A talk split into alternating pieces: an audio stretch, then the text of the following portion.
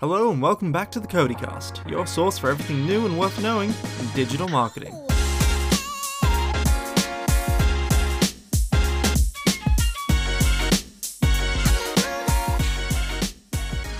The TikTok For You page is the most notorious front page on the internet, with each user's experience being unique to them.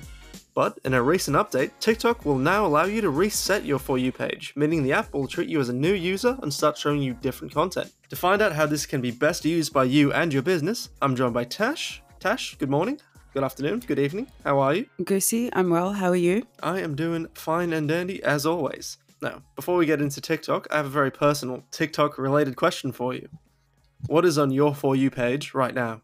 You know, I haven't got my phone on me and I'm scared to check, but I only very rarely go onto TikTok. Sue me. I maybe go onto TikTok Oh, boo. once a week. Boo. TikTok is my most used app. What's on your? Uh, what's on mine? Mine is at the moment. Mine is mostly uh, protein-based meal plans and meal prep.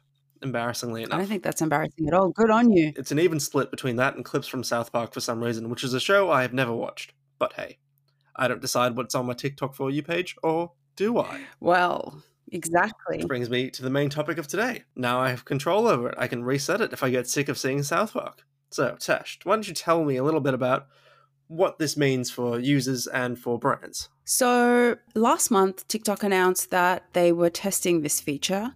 It's obviously gone well because now they're rolling it out over the coming weeks globally to the entire TikTok user base.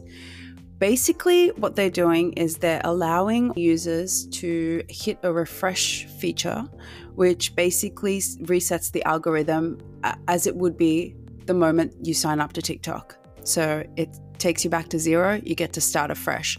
And then whatever you scroll, it rebuilds the algorithm for you. Now, from a business point of view, this is, is exceptionally useful because as a brand or um, even as a business, you regularly go on TikTok uh, to do research on what's trending, what your competitors are up to, what the industry's up to. Now, between projects, you can refresh your TikTok page.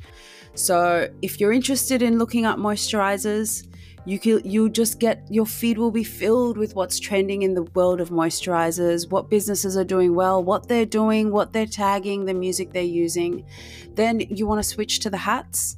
You can go and press refresh on your TikTok feed, look up some hat brands, look up your competitors, look up the people that are doing incredible work in that field, and your feed is going to be filled with that. And then if you want to do dog food tomorrow, you can just hit refresh again and you can be a dog food expert by the end of the day. That is really uh, quite lovely to hear as someone who does quite do quite a bit of research, and it is research, I swear, on TikTok to create content for TikTok.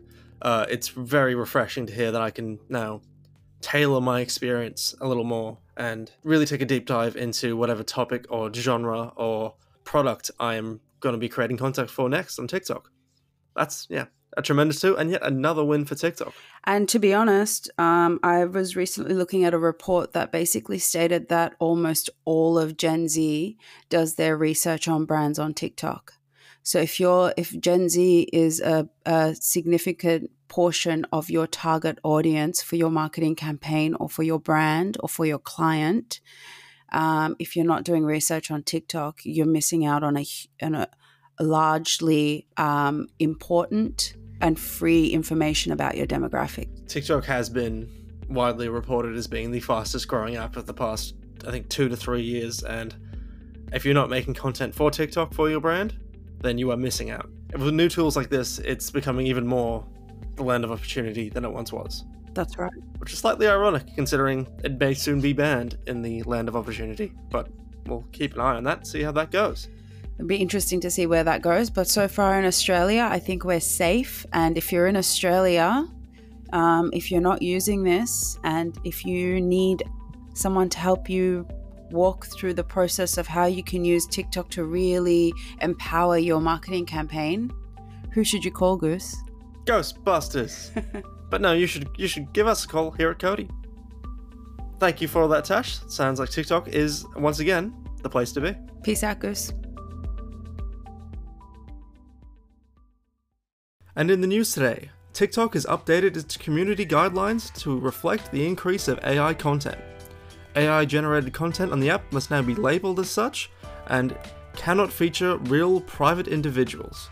Furthermore, public figures cannot be used in synthetic audio or video for political or commercial endorsements to mislead users. These new community guidelines will go into effect on the 21st of April, 2023. That's it for the CODIcast today, the 24th of March.